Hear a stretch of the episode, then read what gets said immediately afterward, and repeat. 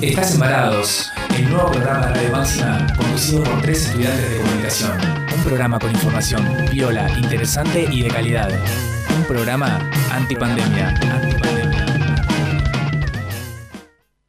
Oh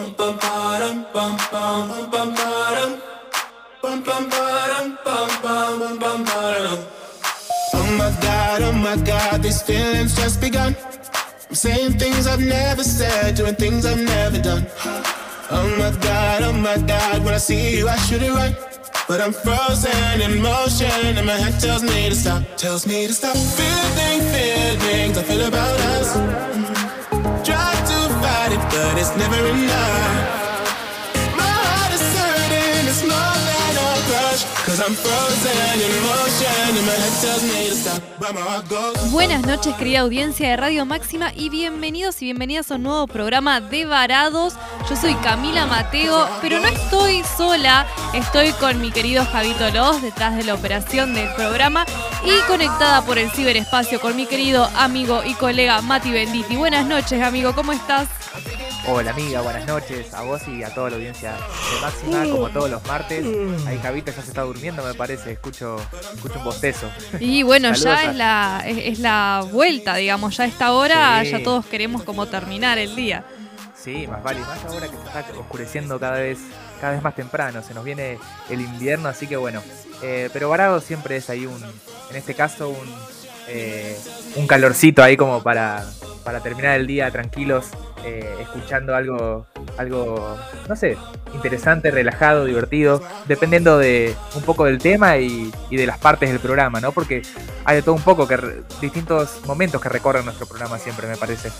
Totalmente, ¿qué te imaginas que puede estar haciendo nuestra audiencia en este momento? Llegando de trabajar, eh, Seguramente. preparándose algún matecito, va, no sé, por ahí te corta el hambre para más tarde, o por ahí pensando en qué van a comer mientras nos están escuchando. Exacto, por ahí, por ahí preparando la cena, ¿no? Eh, con la radio de fondo al menos eh, a mí me encanta, o quienes nos escuchan por ahí por Spotify después, eh, quizás también cocinando, a mí me gusta mucho escuchar podcast cuando cocino, así que creo que es el momento, eh, no sé, para mí es el momento ideal. Así que bueno, pueden escucharnos cuando quieran también en Spotify, están todos nuestros programas.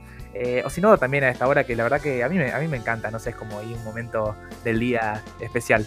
Sí, sí, yo creo que cortamos la semana, a pesar de que todavía no es mitad de semana, mañana eh, sería mitad de semana, pero... La cortamos antes. La cortamos antes nosotros, sí, sí, nosotros Ah, ponemos vale. nuestras propias reglas, me parece.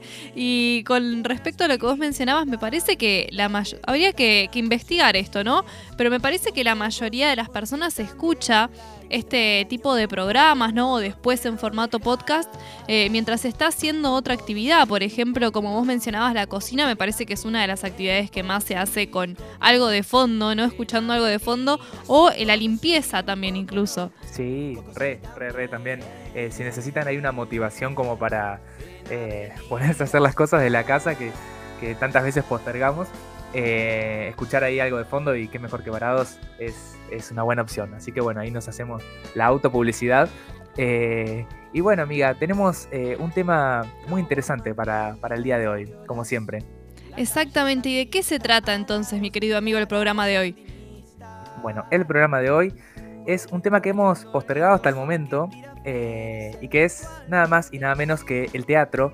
eh, pero bueno, como siempre decimos, como son temáticas que parecieran muy generales, eh, cuando, cuando las anunciamos, ¿no? Que vamos a hablar sobre algo, eh, siempre después tratamos de hacer obviamente un recorte de dentro de ese tema para enfocarnos en algunas cosas en particular, ¿no? Porque si decimos teatro podríamos hablar de un montón de cosas, eh, pero bueno, nos gusta ahí eh, poder enfocarnos en algo conciso, en alguna historia copada para contar, en algunas curiosidades, también en algunos análisis o reflexiones que nos van surgiendo también. A nosotros, bueno, charlando antes cuando hacemos el programa. Eh, a mí me pasa también durante la semana, mientras voy investigando cositas para el programa, me van surgiendo cosas que después termino compartiéndolas acá. Así que bueno, todo eso para poder eh, investigar bien, chequear bien la información y, preparar el programa.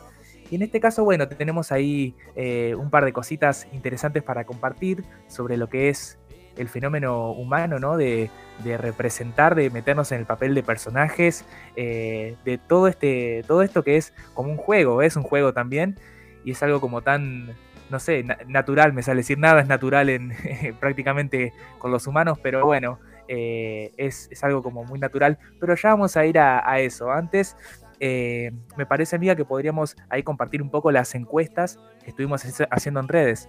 ¿Cómo no? Sí, sí, estuvimos como todos los martes haciendo encuestas a través de nuestras redes sociales vinculados a la temática, en este caso de teatro, y le preguntamos a nuestros seguidores si alguna vez habían ido a ver alguna obra de teatro y eh, la mayoría sí fue a ver alguna obra de teatro en su vida. Eh, hay dos personas que pusieron que no, lo cual es llamativo. Yo pensé que esto iba a ser bastante unánime, eh, a pesar de que obviamente la mayoría sí. Pero bueno, me sorprendió. No sé a vos qué, qué te suscita esto. También, también pensé que iba a ser unánime, pero justamente ahí está como lo, lo interesante, ¿no? Que quizás por ahí incluso a diferencia de, lo que es el cine, de lo que tanto hablamos en este programa, eh, el tema del teatro quizás también hay gente que o no ha visto alguna obra eh, o ha visto muy pocas. Yo también de hecho he visto menos teatro del que me, del que me gustaría, o sea, me gustaría haber visto y ver más seguido obras, ¿no? Totalmente, viste que como que no, no está tan instaurado, me parece, o eh, como esta cultura de ir al teatro, por ahí en la gente de nuestra generación, yo creo que, que estaría bueno, ¿no? Seguramente si ponemos el cine, ahí hubiese sido unánime. Eh, estaría bueno, ¿no? Que nos, empezáramos como a interesar mucho más en, la teatralización, eh, porque además está buenísimo, digamos, las historias. Si bien salvan las distancias ciertas cuestiones en lo que tiene que ver con el cine, hay espectáculos de una calidad y con incorporación de tecnología que están buenísimos. Totalmente. Aparte el teatro es algo eh, que es algo que bueno que podemos comentar a lo largo del programa, que es como sí, es cualitativamente distinto, ¿no? Al cine. Es totalmente distinta la experiencia de eh, nada, de estar ahí, de ver algo en vivo. Eh, uno como que se siente partícipe de cierta manera o por ahí conecta de una forma distinta con la historia eso es algo, eso es algo interesante. Eh, si bien justamente pueden ser historias que tranquilamente adaptadas al cine o al revés, ¿no? Obras de teatro que se basaron en películas. Totalmente. Bueno, de hecho no vamos a spoiler esa parte porque es nuestro bonus track, que ahí no, no sé si te fue difícil o fácil. yo tuve que pensar un poquitito bastante para ver qué películas podía recomendar que estuviesen eh, de alguna forma vinculadas con el teatro. Y si te parece, vamos a la siguiente pregunta o encuesta que eh, le preguntábamos a, nuestra, a nuestros seguidores qué tipo de género teatral preferían. Y estaba drama, comedia, musical y unipersonales. Y eh, bueno, ganó bastante, bastante por lejos, digamos, es, la expresión, la comedia.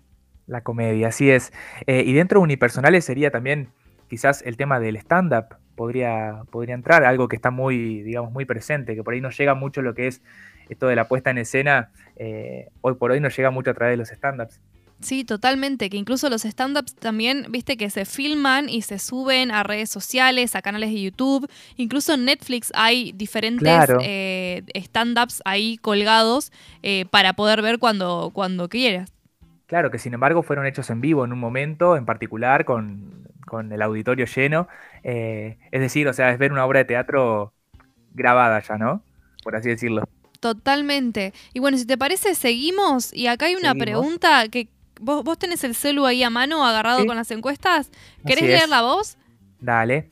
Eh, acá preguntamos una que, bueno, esta pregunta me, me encanta porque me siento interpelado, la verdad, que es si te gustaría ser parte de una obra de teatro. Y ahí está medio peleado, ¿no? Porque eh, la mayoría puso no, me muero de vergüenza, pero bastantes pusieron sí, es uno de mis sueños. Incluso está ahí esa, esa aclaración. y la verdad que bueno, yo es algo que lo tengo re pendiente, ¿no? En mi vida, participar de alguna obra de teatro. Así que en algún momento, eh, no sé, en algún momento llegará. Eh, me tendré que largar ahí a escena, no sé. ¿Y cuál es entonces el mayor obstáculo para realizar una obra de teatro para vos, Mati? Porque me parece que acá nuestros seguidores, muchos hubiesen sido un sí, pero me muero de vergüenza, que tendría que haber puesto esa opción también, porque hay una cuestión esto de animarse, ¿no? De que el otro te vea y, y, también medio como ignorar que el otro te ve, porque vos tenés que estar metido en tu personaje.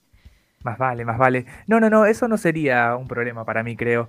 Eh, creo, ya veo que, también, no sé, estoy ahí en, en un papel que también me, me puede incomodar un poco, me puedo poner nervioso, pero por ahí no se ha dado que haya por ahí encontrado algún grupo de teatro o lo que sea para, para participar, pero eh, siempre, siempre se, se, puede dar la, la, ocasión y está buenísimo también acercarse a eso.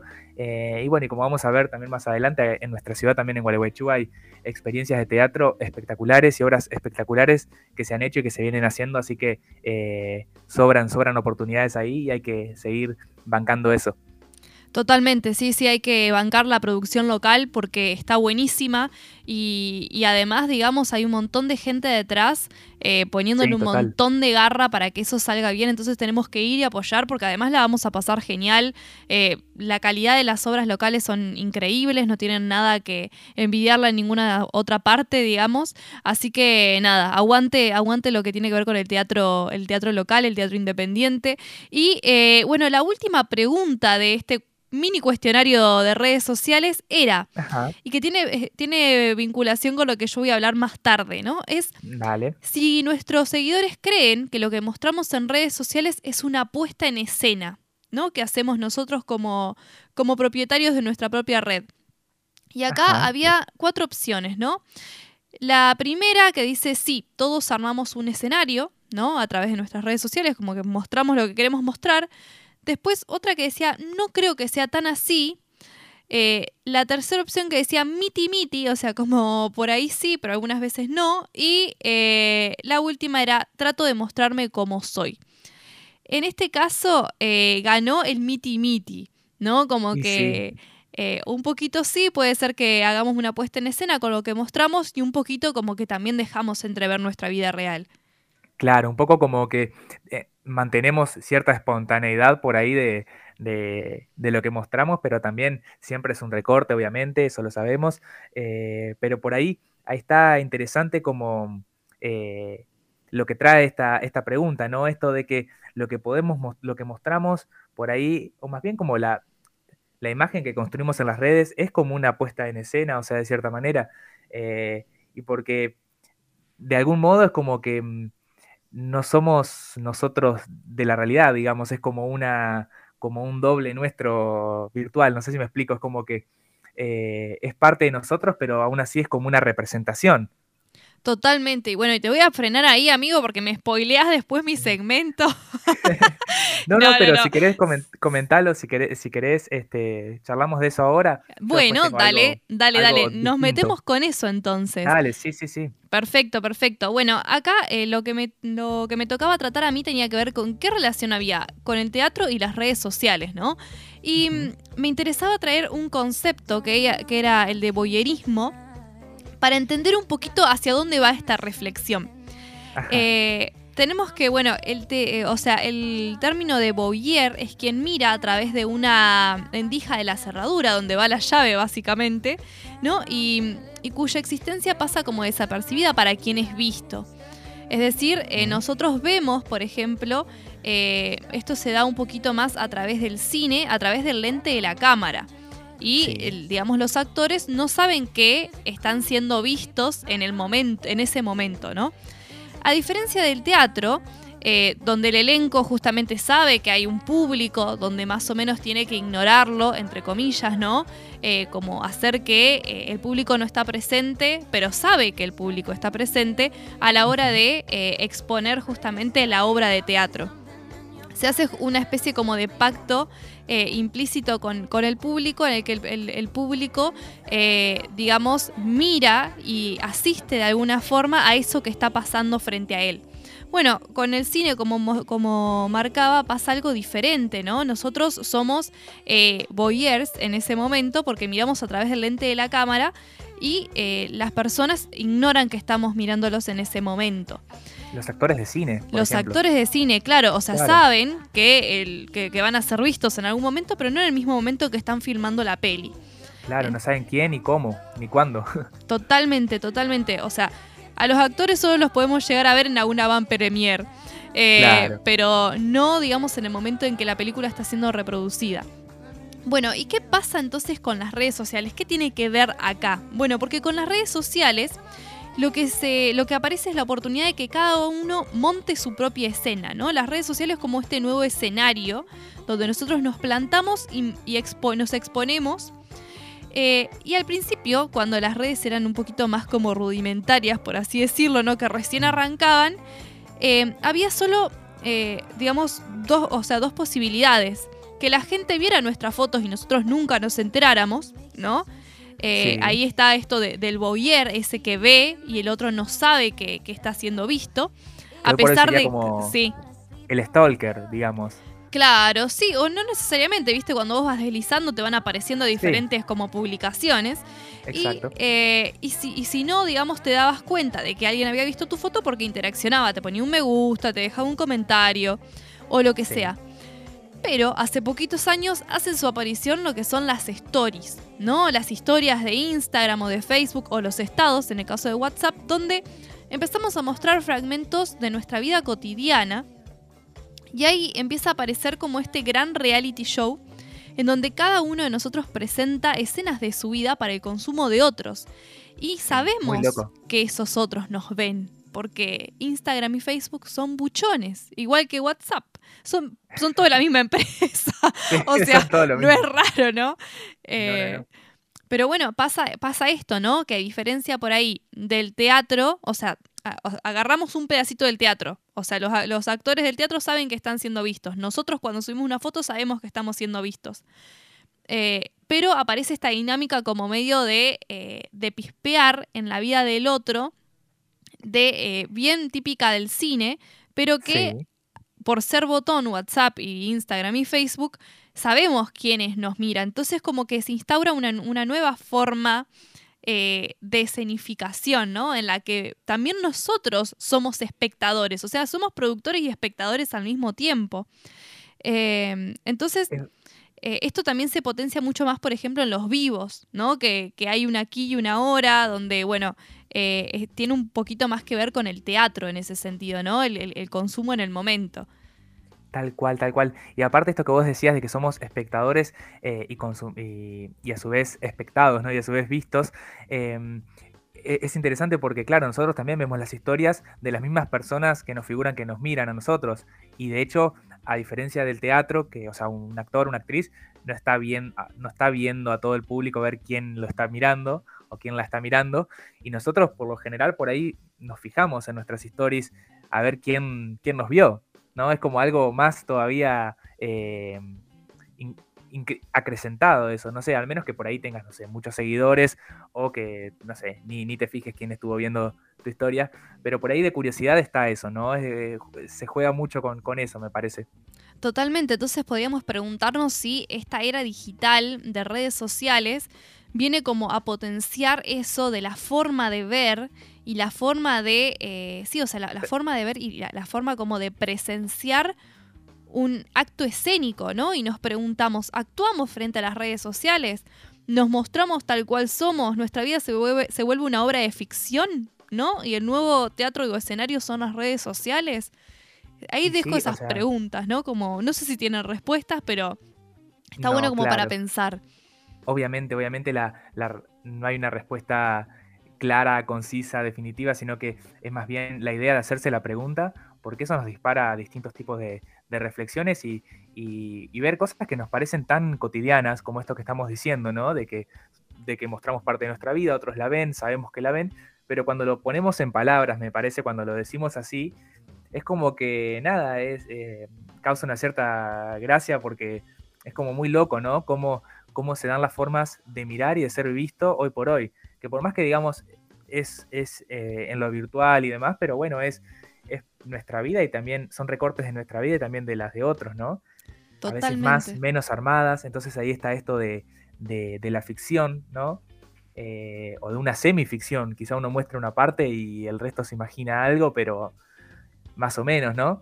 Así que está, está muy interesante. Totalmente. Y bueno, y como último comentario, eh, ahora como otro movimiento, en vez de eh, la evolución del teatro hacia las redes sociales, por ejemplo, tiene que ver con el teatro agarrando las temáticas vinculadas con la era digital y poniendo, haciendo la puesta en escena sobre eso. No sé, me encontré con diferentes obras, por ejemplo, hay una que se llama eh, Cita Textual, en la que, bueno, la, mm, la, persona que creó esta obra, que se llama Villalobos, eh, la recreó a partir de un momento de su vida en el que, bueno, ella se queda soltera y empieza a, a, digamos, a surfear por eh, aquellas redes, ¿no? O plataformas de citas.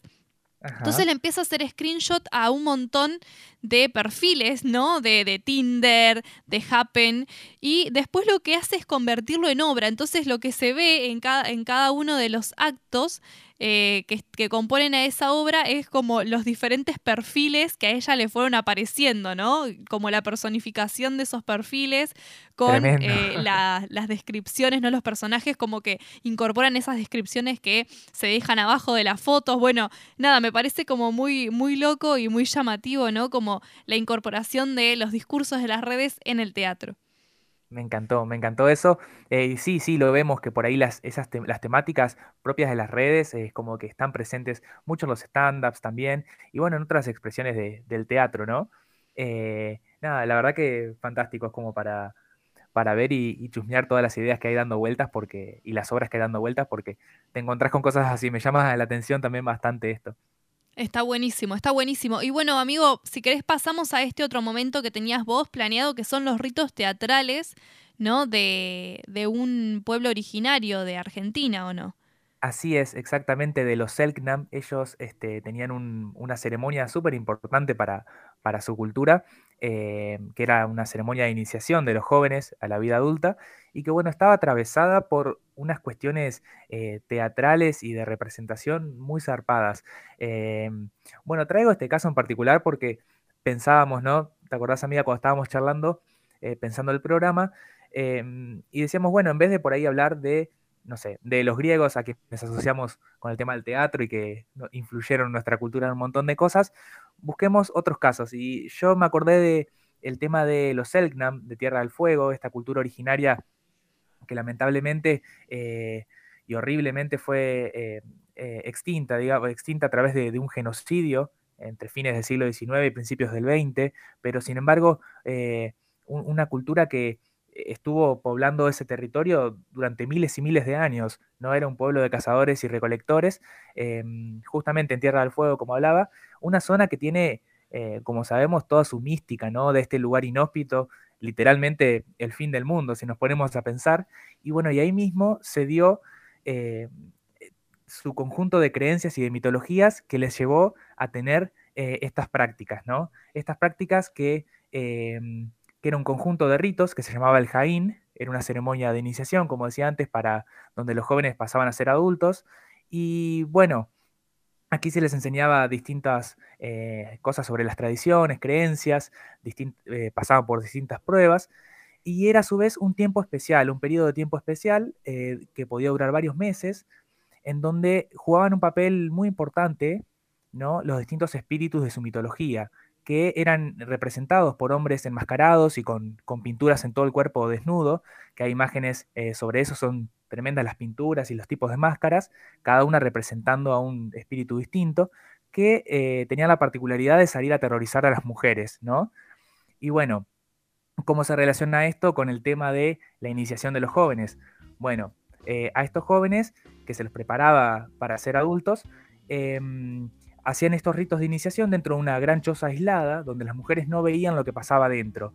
Y dentro de esa choza, eh, de manera resumida, entre las distintas cosas que se hacían, eh, había un momento donde cada joven tenía que luchar contra uno de estos espíritus eh, para mostrar su, su, fuerza, su destreza, eh, y siempre, bueno, el espíritu era el triunfador, pero después de la lucha el joven le sacaba la máscara al espíritu para encontrarse así con un hombre, con alguien que seguramente conocía, de carne y hueso, y con esto se les enseñaba que los espíritus no existían y no eran más que hombres disfrazados, los cuales, bueno, eh, después de ser desenmascarados empezaban a reír y demás, y se les contaba lo siguiente, que esto era un secreto que jamás se lo podían revelar a las mujeres, porque eh, que la dominación, que los hombres sigan dominando a las mujeres dependía de que esto se mantuviera así. Algo tremendo, ¿no?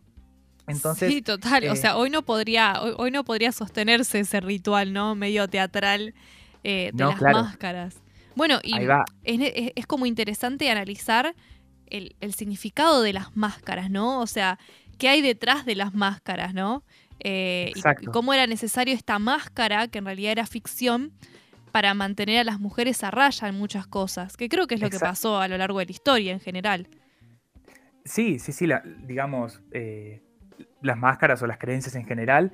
Eh, en este caso, bueno, se dice que la ceremonia del Jaín funcionaba como esta gran representación teatral de la que en cierta manera participaba, digamos, eh, todo el pueblo, em, que cumplía la función de, además de iniciar a los hombres dentro de, la vida adulta, a los jóvenes dentro de la vida adulta, em, cumplía la función de asegurar la sumisión de, de las mujeres, pero al mismo tiempo también había un factor de entretenimiento para esa comunidad y según Anne Chapman, que es una antropóloga que estudió bastante el tema, eh, se daba esta cierta forma de, intercambio social, que es este concepto de, antropología, eh, donde si bien bueno, las mujeres tenían este papel de sumisión, aún así había momentos como que ellas lo disfrutaban. Entonces, eso me dejó, pensando, no sé si sabían entonces que eran hombres disfrazados o no. Bueno, eh, lo, lo, interesante es que había algo muy, muy en particular con los disfraces, ¿no? Las máscaras y los disfraces, eh, se cuidaba que los hombres, perdón, se cuidaba que las mujeres y los niños nunca vieran una máscara sin su portador, ¿no? Como que tenía que mantenerse ese supuesto secreto de que esos espíritus eran espíritus realmente, ¿no? Y a su vez a los, a los jóvenes se les enseñaba que en tiempos míticos eh, las mujeres eran quienes dominaban a los hombres, eh, engañándolos y haciéndose pasar por espíritus, hasta que descubrieron el engaño y bueno, y después eh, hubo como un exterminio y como que los roles cambiaron, una, una, cosa así, viste, una leyenda así bastante violenta, pero que bueno, que, que, eso como que justificaba el origen de esa estructura social patriarcal que tenían. Pero bueno, todo esto atravesado por la representación teatral de los espíritus eh, que era como medio clave ahí. Eso me, llamó mucho la atención. Está buenísimo, ¿no? Es re interesante por el tema esto de la puesta en escena y me encanta como el rol que juegan las máscaras, que ha, jugado como un rol muy importante lo que tiene que ver con toda la representación teatral, más allá de las culturas, ¿no? Eh, y nosotros hablábamos después, como mientras hacíamos el, pre-programa, ¿no? Mientras estábamos hablando sobre cómo íbamos a hacerlo, esta cuestión de, eh, de las máscaras, cuando uno se pone la máscara está representando un personaje que no es uno. Eh, bueno, en este caso, ¿no? Que es un... Eh, sería como un espíritu, pero que detrás de la máscara hay otra persona, ¿no? Que está en estas personas de carne y hueso. Me parece muy interesante para pensarlo en general, ¿no? En relación a las redes sociales, cuando hablábamos y estábamos armando una puesta en escena, ¿no? ¿Qué máscara nos ponemos ahí? Eh, me parece muy, interesante el rol de las máscaras, ¿no? En general como un acto de ficción. Sí, totalmente. Bueno, ese es un tema recontra para, para indagar. Eh, y que bueno, no, es casual, digamos, que veamos máscaras en culturas a lo largo del mundo y presentes en todo tipo de, representación, ¿no? Eh, del teatro, que es algo como eh, no sé si lo comenté al principio o no, pero eh, yo pensaba en esto de que ha cumplido funciones tanto desde lo mágico, lo ritual, hasta el simple entretenimiento ¿no? y el juego.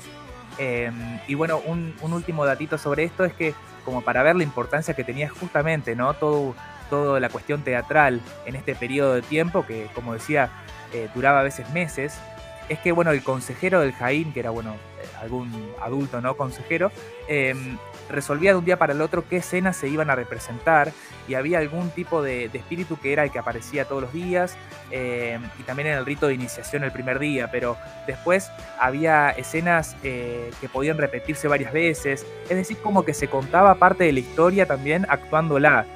No, no, es que solamente hacían lo que querían disfrazados, ¿no? Entonces había realmente toda una, representación eh, y una narración, ¿no?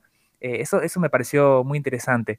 Así que bueno, eh, eso es como para hacer un adelanto. La verdad que les invito y nos invito a, a chusmear más sobre estas historias porque eh, obviamente es más complejo que lo que estaba contando recién. Era para resumirlo un poquito, pero es súper interesante para ver el rol que ha cumplido eh, la representación teatral en distintas culturas. Está buenísimo. Además está bueno, digamos, esto que habíamos planteado, salir de los griegos o los romanos y centrarnos justamente qué pasaba con el teatro, por así decirlo, acá en, eh, en Argentina, ¿no? Eh, cuando antes de ser Argentina incluso.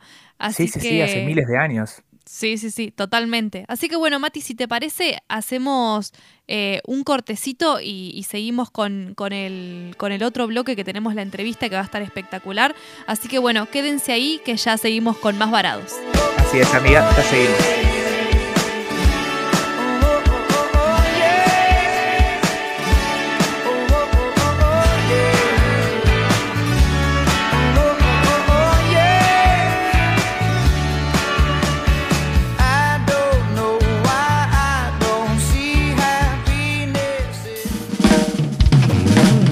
Estás Embarados, el nuevo programa de Radio Máxima conducido por tres estudiantes de comunicación. Un programa con información viola, interesante y de calidad. Un programa antipandemia.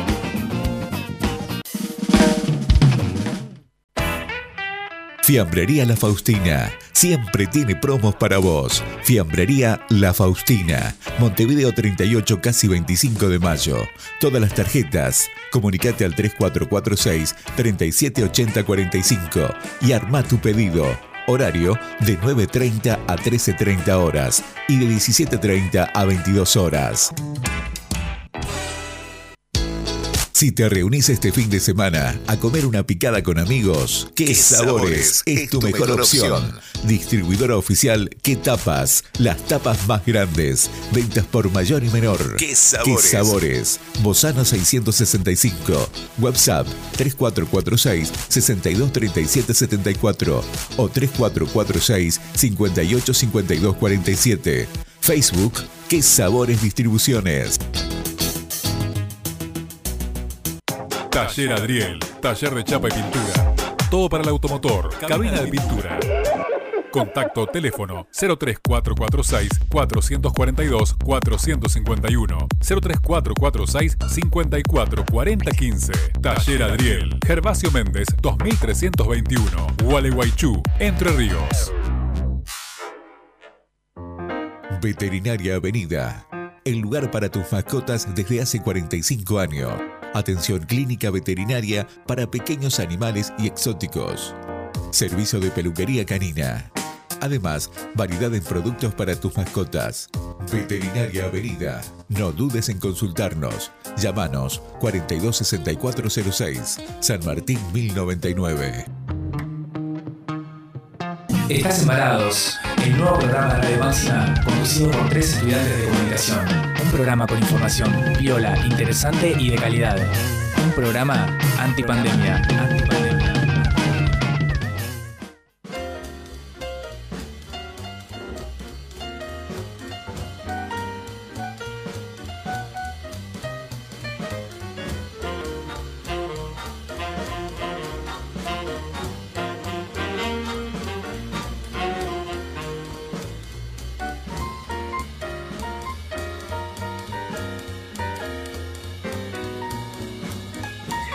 Seguimos embarados hablando de teatro, suena de fondo ahí un jazz eh, de Broadway, eh, la verdad que pensamos en teatro y pensamos seguramente, bueno, en, Broadway en Nueva York, pero también pensamos en Buenos Aires, en la calle Corrientes y en todos los lugares del mundo en donde se ha, bueno, ha habido y hay expresiones teatrales eh, de todo tipo, ¿no? Estuvimos hablando en el primer bloque de cosas tan tan distintas a lo que conocemos como los ritos teatrales de los pueblos originarios, el caso de los Selknam en Tierra del Fuego. Hablamos también de cómo hay un, poco de pequeño teatro, ¿no? Podemos decir, en nuestro día a día y nuestro uso de las redes sociales, esto de ver parte de la cotidianidad, si vemos una cierta como ficción o representación en eso, o, partes más de la realidad.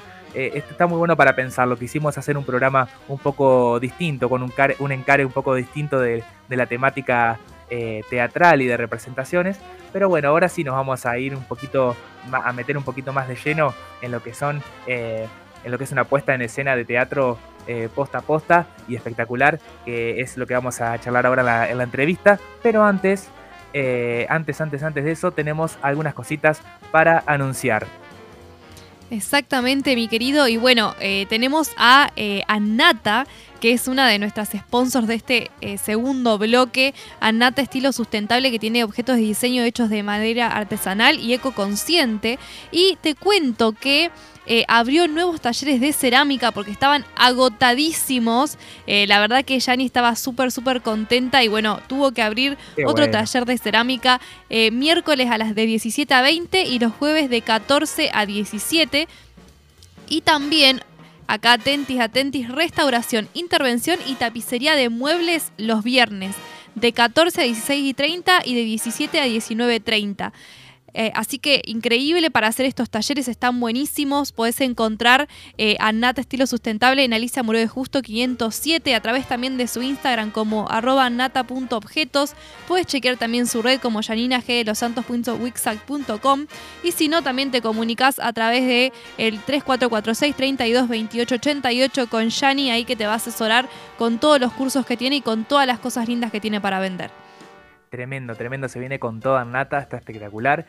Y también tenemos, bueno, obviamente como auspiciantes de este segundo bloque, eh, a la dietética Punto Saludable, que está en pleno centro de Gualeguaychú, en San Martín 938, entre España y Alberdi, donde encuentran una grandísima cantidad de productos apto veganos, apto celíacos y diabéticos, eh, productos de todo tipo que pueden encontrar en una dietética, pero con la mejor atención, la verdad, de parte de Nico, el dueño, que es un, es un capo, súper buena onda, y a su vez tienen los estudiantes de Water un 5% de descuento presentando su carnet o libreta, y también tienen una promo especial mencionando que vienen de la promo escuchada en Varados, tienen un 20% de descuento, en el aceite de cannabis marca ICANN al 70% de CBD. Todo eso en la dietética Punto Saludable, San Martín 938.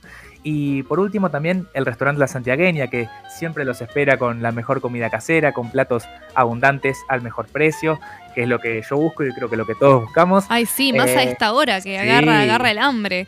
Sí, sí, sí, ahora que se hace de noche más temprano, como decíamos, bueno, pueden comunicarse con la santiagueña al, WhatsApp 11 21 63 37 76 o al teléfono fijo 42 69 19. Fácil de acordarse. O si no, se dan una vuelta por San Lorenzo 382, ahí en plena costanera, que bueno, eh, encuentran toda su variedad. La verdad que tiene súper recomendadas unas pastas casetas yo que soy fanático de las pastas. Eh, y bueno, y las empanadas también santiagueñas con carne cortada a cuchillo. Así que bueno, todo eso en el restaurante La Santiagueña. Perfecto, perfecto, mi querido amigo. Y ahora sí nos adentramos en este segundo bloque donde ya estamos en comunicación con Andrea Benedetti. Eh, que ella es directora de la Academia Independiente de Canto Técnica Vocal y eh, también directora de la puesta de escena de El Ciclo Sin Fin, que es un concierto inspirado en el Rey León, ¿no? Y que eh, está próximo a hacer nuevas funciones acá en, el Teatro Gualeguaychú. Así que si te parece, amigo, la saludamos. Obvio que sí. Hola Andrea, ¿cómo estás? Hola, buenas noches Matías, buenas noches Camila. Me dijeron que era Camila, ¿verdad? Sí, sí, Camila, Camila. Así es. buenas noches Camila. Buenas noches Andrea, muchas gracias por estar acá con nosotros. No, gracias a ustedes por el llamado. Bueno, Andrea, eh, queríamos em, empezar, bueno, a, preguntarte un poco eh, sobre cómo comienza, digamos, ¿no? La, producción de, esta obra, ¿no? De, de, el musical de El ciclo sin fin. A ver, te cuento. El ciclo sin fin arranca en plena pandemia, en pleno encierro, donde necesitábamos eh, hacer algo con, o sea, tener la idea de futuro. ¿sí? No teníamos ni idea cuándo podíamos estrenar, los teatros estaban cerrados por las dificultades de que no se podían, no podíamos hacer reuniones de más de 10 personas y esto es un elenco de 40 personas, entonces complejísimos los ensayos este, los íbamos haciendo por parte, pero creo que eran tantas las ganas de hacer algo y de sentir que esto se iba a acabar, tener la certeza de que se iba a acabar, que, lo sacamos adelante y te diría que fue la apuesta más compleja y más rápida que hemos hecho. O sea, eh, queda a las claras que cuando uno realmente tiene ganas de hacer algo, eh, los problemas los sorteas como sean, pero los sorteas. Es increíble esto que, que mencionás, Andrea. Más que nada, digamos, eh, el desafío de pensar esta obra con tanta gente en un contexto de tanta incertidumbre. Me imagino que habrá sido como una especie de faro en ese momento. Em, hablar. Y por ahí, para que nos cuentes, quienes no estamos tan vinculados por ahí con el mundo del teatro, cómo se produce una obra, ¿no? ¿Cómo, o sea, cuáles son las las decisiones que hay que tomar, por ejemplo, en el caso de tu rol como directora de puesta en escena? Eh, bueno, a ver, en primer lugar, yo trabajo con, con alumnos, eh, no es que hago casting, sino que hablo ah, trabajo con gente que, conozco, donde hablamos el mismo idioma. Eh, yo tengo en la academia un grupo importante de alumnos que, que hace muchos años que, que están, por suerte se ve que encuentran un espacio porque rara vez el alumno que llega se va, se, se quedan y se quedan y se quedan. Entonces cuando ya empiezan a haber códigos de comunicación, eh, todo, todo se trabaja de una manera mucho más fluida desde ya, ¿no? Eh, el ciclo sin fin eh, es una obra que, que no es que yo salía a buscarla, sino me pasó lo mismo con, cuando hicimos Los Miserables, de decir, mira, esta obra encaja perfectamente con el grupo de trabajo que tengo en este momento. Entonces era, se fue, se va dando como, es una cuestión natural, ¿sí? No, no hay nada forzado, no es que yo sí o sí quiero que Rafiki sea tal o cual persona porque es la única que tengo o algo por el estilo. Eh, Exacto. ¿Me explico? Entonces, eh, está el coro por un lado, con el fuerte nuestro de canto, esto es una academia, como bien dijiste, es una academia de canto, eh, donde nos encanta jugar y desde el juego viene toda la parte teatral, lo nuestro es totalmente empírico. Eh, yo no, no soy directora de teatro, ni mucho menos.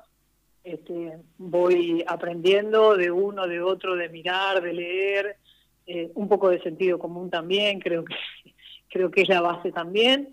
Y después en la parte de, de danza, sí, tengo una de las chicas que es coreógrafa, que es Agustina La Monega, y también con la ayuda de Johnny Rodríguez, este, que son los que dan la mano en todo lo que es em, danza, ¿no?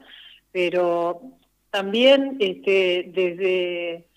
Hay, uno de los chicos me dice, el, que hace de Scar, que es Matías Badano, eh, siempre me... Al, principio me lo decía como, como reproche o como crítica y después me dice, te da resultado, ¿cómo haces para trabajar desde el caos?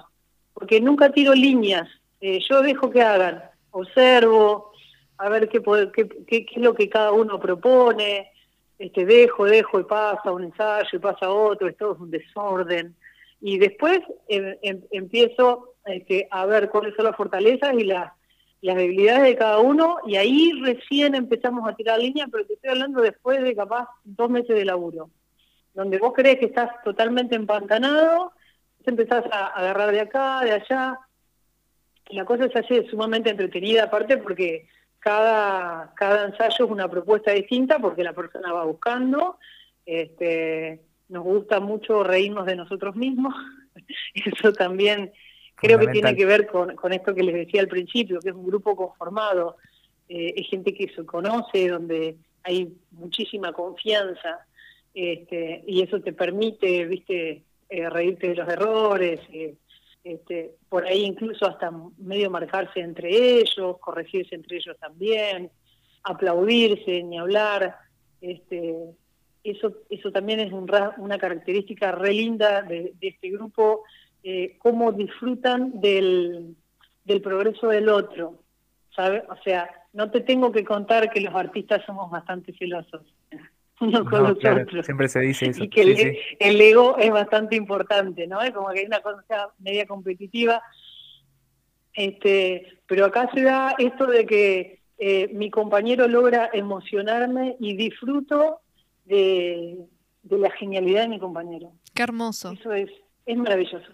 Qué lindo, qué lindo todo lo que, lo que contás, Andrea. Rescato eh, desde, desde lo que decías al, principio, esto de que el grupo em, de que la obra llegó integrándose de una forma bastante orgánica al grupo, justamente, o sea, eh, llegó como adecuada eh, para, para, el, grupo que estaba también dispuesto a participar, eh, y creo que eso y también la confianza entre los distintos integrantes, y también, bueno, toda la, predisposición y demás, creo que es lo que, como vos decís, lo que ha hecho que, que esto se haya dado de, de esa manera así tan linda, ¿no?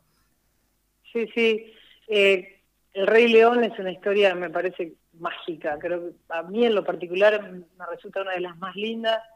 Este, bueno, todo lo que tenga que ver con Disney tiene ese atractivo de, de que abarca una, una franja etaria eh, inmensa, creo que no, no tiene límites, ¿viste?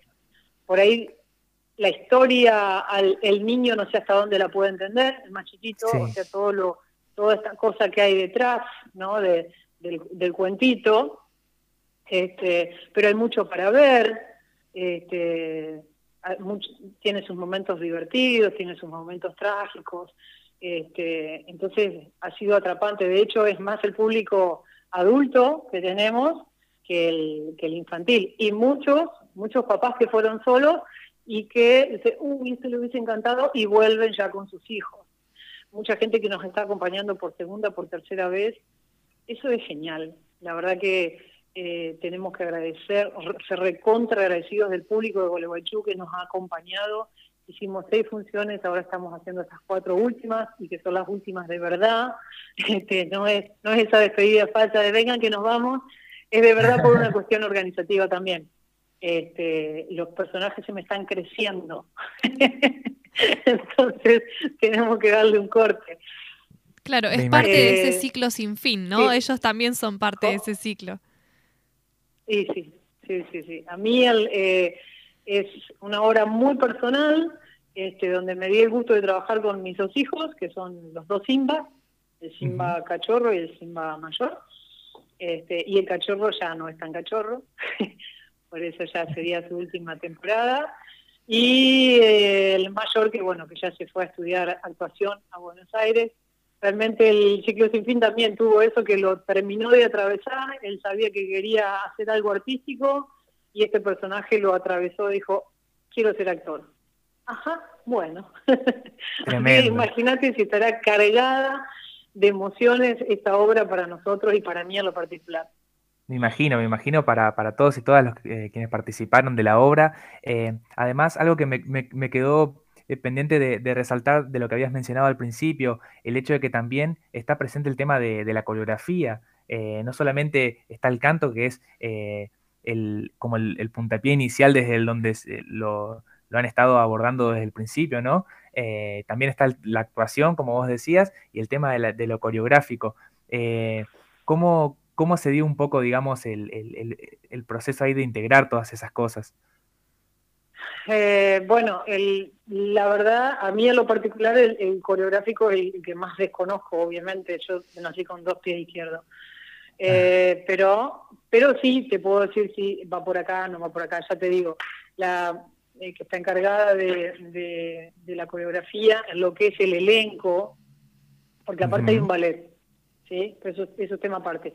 Pero lo que es el elenco, eh, la encargada es Agustina La Moneda, que es alumna, hace mil años acá la academia también, entonces también desde ese compañerismo, el hecho de, de, de conocer, este, a ver, yo siempre digo que, estos trabajos para mí son, yo lo comparo con, un gran juego de ajedrez, donde tenés que ir viendo por dónde ir, con, qué ataco, ataco con el peón, ataco con la reina, este, porque hacer un casting y trabajar con, con todo gente profesional es, facilísimo, o sea, es, es el éxito asegurado, pero cuando vos te jugás la cabeza a trabajar con con alumnos en una puesta en escena que pretendés hacerla profesional y creo que este, nos salió bastante bien. Sí, sin duda. Este, tenés que ir trabajando con muchísima cintura y ser muy práctico, ser muy pragmático a la hora de trabajar eh, y ver realmente cómo puedo, con algo muy sencillo, con un simple ABC, eh, transformarlo en una puesta de escena mágica. Creo que más que nada es ahí es donde está la inteligencia, ¿no? Es decir, bueno, ¿cómo hago para que esta persona que eh, no es del todo coordinada, porque, a ver, ya te digo, son adultos, son alumnos de canto, no son bailarines, este, haga algo y que realmente se vea brillante. Eso es, uno de los, eso es uno de los desafíos más grandes que, hay. Ahí va. Sí, ah, sí, sí. Pero me imagino que será una satisfacción enorme después verla ver la obra terminada y ver como, digamos, bueno, la respuesta del público, que no es para menos que estén haciendo nuevas funciones y que, bueno, eh, como vos mencionás, Andrea, eh, son, son las últimas, pero podría haber sido una sola y no fue así. Eh, no, no, bueno, igual el montaje es tan grande que eh, una, una sola función no, no sería imposible. No nos da la logística para armar semejante montaje para una sola función. Eh, así que bueno, nos jugamos la cabeza a que sean cuatro. Yo creo que nos va a ir muy bien. Eh, la, la preventa, estamos en 400 entradas a un mes de la, de la función, creo que estamos más que bien. Eh, y después uno, uno va como viendo cosas que sí, sí, la verdad que pegó. agradecer un montón a los medios, que esa es otra. Yo digo, cuando arrancamos con en el año pasado, bueno, hay que empezar a vender la obra. Es uno el que va a pedir una nota, sí, me haces una publi, da... Pero en esta segunda etapa, eh, muchos medios quedan, che, quiero apoyarlo porque realmente lo que están haciendo está bueno. Y realmente eso es un mimo eh, al corazón, es una palmada a que te están diciendo, dale, dale que está bueno, que te apoyo.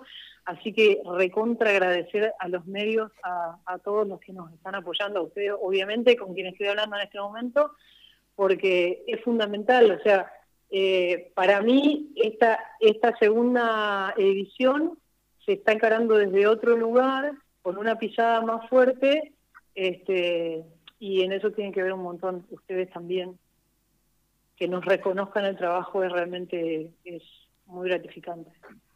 Totalmente, Andrea. Bueno, gracias, gracias a vos por todo lo que, por todo lo que venís llevando adelante y gracias a todo el equipo que, como decías, son un montón de personas eh, con, todas las, ganas y con todo el profesionalismo. Em, y realmente que, bueno, lo nuestro surge también. Yo vi, vi una de las funciones y la verdad que me, parecía espectacular, así que eh, ya lo tenía, le, tenía en mente las ganas de, poder hacer una nota sobre el tema. Eh, cuando, cuando, cuando toquemos este tema de, de teatro y de, y de conciertos y demás. Y, bueno, justamente ah, queríamos poder aprovechar ahora también para difundir las, las nuevas funciones, eh, que si no me equivoco serían 28 y 29 de mayo y 4 y 5 de junio. Exactamente, los días sábados, que es el 28 y el 4, es a las 21 horas y los domingos a las 20 horas. Ah, muy bien, muy bien, la aclaración del horario fundamental. Eh, y bueno, y mm, tenemos acá también el Instagram, que es arroba el ciclo sin fin punto concierto, que bueno, ahí pueden encontrar un montón de información. Así que bueno. Van a tener fotos, videos este, y los teléfonos para que llame, llame ya, llame ya. Ajá, y, tal cual. Este, y también, a ver, te ofrezco entradas para que hagas sorteos si querés, en agradecimiento también a las notas que estás haciendo. este, contá con eso si, si, si lo decías. Eh, ¿Qué más? ¿Qué más? y después, em, Andrea, ¿dónde pueden conseguirse las entradas para quienes nos estén escuchando y tengan interés de ir a ver la obra? Las entradas, eh, las reservas se hacen de manera telefónica eh, a mi teléfono que es el 526-401 y el de Martín que no me lo acuerdo. A ver si tienes ahí a mano un flyer o algo. Eh, Perfecto, si no, lo, después lo replicamos en nuestras redes sociales para que todos los, los seguidores vean y puedan ahí contactarse. Perfecto. Eh, las reservas se hacen de manera telefónica eh, y después coordinamos la entrega, que es en mi casa, 25, 25 de mayo de 1681. Eh, Perfecto, Andrea. De mi parte, quiero agradecer un montón a todo lo que es el equipo del Ciclo Sin Fin, que somos más de 50 personas, este, y al, equipo de, al equipo técnico, yo quiero recalcar mucho esto, porque si bien uno los contrata y les paga, obviamente, pero todo el equipo técnico, el equipo de maquillaje, eh, se ha puesto eh, la camiseta de, este proyecto, creo que tiene que ver con esto de cómo nació, empezar a cranear algo sin saber cuándo lo íbamos a hacer y que ya el hecho de pensarlo y ensayar por lo menos nos daba un poco de felicidad. Este, realmente eh, bueno, Jorge Valerdi, que es, el equipo técnico, y Agustina Brun y toda su gente, que es eh, quien hace maquillaje. Realmente eh, es mucho, son mucho más que terceros, son mucho más que, contratistas. Son parte del equipo y me alegra muchísimo que lo estemos viviendo así. Y con ellos, con, el laburo de ellos, es que se termina de cerrar, por supuesto, la, la puesta en escena arriba del escenario, ¿no? Esto no puede ensayar todo, pero el maquillaje es fundamental y la técnica es fundamental. Y ellos se han puesto la camiseta y son parte del ciclo sin fin, así que un beso enorme a todos ellos.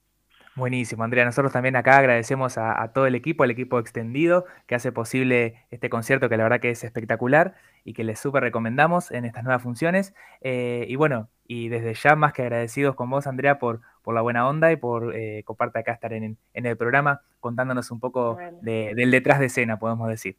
Así que, bueno, gracias a ustedes. Así que bueno, te mandamos un gran abrazo. Gracias y éxitos, éxitos en, en las funciones. Totalmente. Y los quiero ver allá, ¿eh? Por supuesto, sí, sí, sí, vamos a estar ahí con Mati presentes. Yo voy de vuelta, más vale, más vale. Bueno. Así que bueno. Listo, bueno, esperamos. Un gran abrazo, hasta luego, Andrea. Hasta luego. Ahí estábamos hablando con Andrea Benedetti, la directora de la Academia Independiente de Canto, Técnica Vocal, Canta con Libertad y Salud. Y bueno, y quien es, eh, está al frente del el concierto del ciclo sin fin, un concierto inspirado en el Rey León que que bueno, la verdad que ha sido un éxito y que viene con nuevas funciones en el Teatro Gualeguaychú. Bueno, mi querido amigo, ahora sí, Javito, te damos lugar para que hagas una separación, pero no vamos a ir a tanda porque estamos rejugados con el, con el tiempo y vamos a ir directo al, a nuestro querido espacio de bonus track. Así es. Estás Embarados, el nuevo programa de Radio Máxima conducido por tres estudiantes de comunicación. Un programa con información viola, interesante y de calidad. Un programa antipandemia. Hakuna Matata. Una forma de ser. Hakuna Matata. No hay nada que temer. Sin preocuparse es como hay que vivir, a vivir así. Yo te aprendí. Hakuna Matata. ¿Hakuna Matata? Sí, es nuestra onda. ¿Qué es onda? Nada, dime qué onda contigo. ¡Buena! ¡Pum! Esas dos palabras resolverán todos tus problemas. Sí, con Pumba fue así. Verás. Bueno, ahí estamos de vuelta al aire acá. Eh, no pudimos hacer la tandita, pero no importa acá, con el Hakuna Matata, bien característico del Rey León, en alusión a la entrevista que hicimos con Andrea Benedetti, nos mandó Javito. Y ahora vamos directo, querido amigo, a nuestra querida sección de Bonus, track. Parados, programa con información piola y de calidad, conducido por tres estudiantes de comunicación de la UBA. Redes sociales, ecología, feminismo, libros, series y mucho contenido interesante de actualidad. Escúchalo por la 94.5 y también disponible en Spotify. Varados.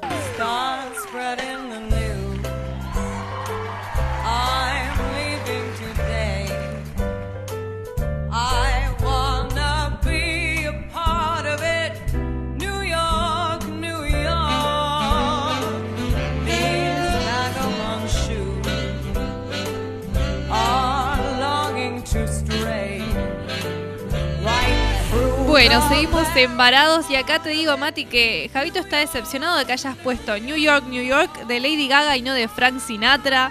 Te eh, juro que estuve al punto, al punto, al punto de poner la de Frank Sinatra. Pero bueno, me, pareció interesante traer algo, eh, una, versión nueva que me, gustó mucho esta de Lady Gaga, así que bueno. Pero a Frank Sinatra lo amamos acá también, así que vamos a, volver a poner más canciones de él como, como hemos hecho, hemos hecho en otro momento. Perfecto, y ahora vamos muy rápido, en quinta, en sexta, en séptima, a recomendarles a nuestros seguidores el bonus track. No sé si querés empezar vos, amigo.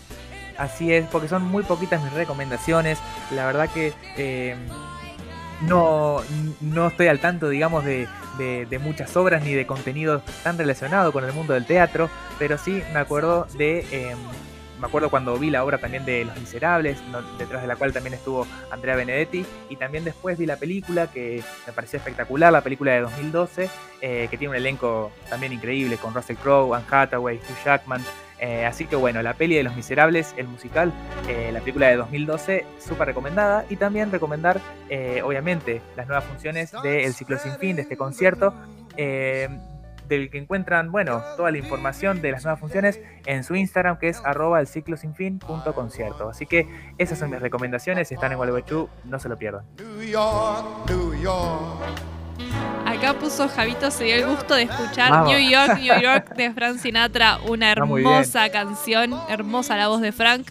Y bueno, mis recomendaciones así, muy rapidito, después los vamos a estar subiendo en redes sociales. La La Land, que ya la he recomendado, es un musical. Está hermosa la puesta en escena, habla de una actriz que está en busca de su papel, ¿no? Que la catapulte a la fama y a ser reconocida y hace una obra de teatro propia que no les voy a contar nada porque si no sería spoilearlo. Tic Tic Boom, que es una eh, película también recomendada eh, y digamos creo que fue galardonada en los Oscars, que está en Netflix, que también representa a un chico que eh, estaba tras su propia obra de teatro que quería romper todas las marquesinas. Y bueno, ahí transcurre esa, esa peli. Después está Shakespeare enamorado, que no les tengo que decir mucho sobre Shakespeare.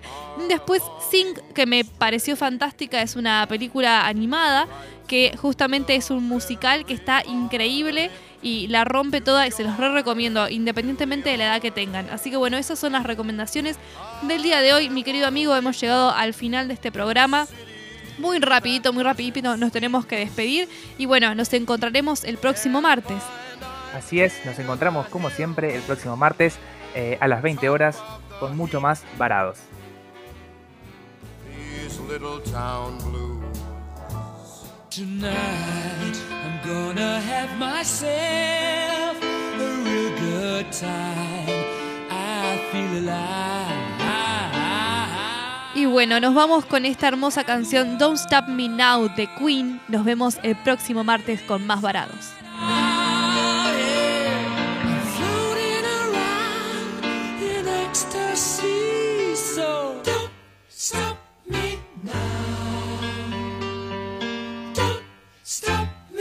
I'm having a good time. Having a good time.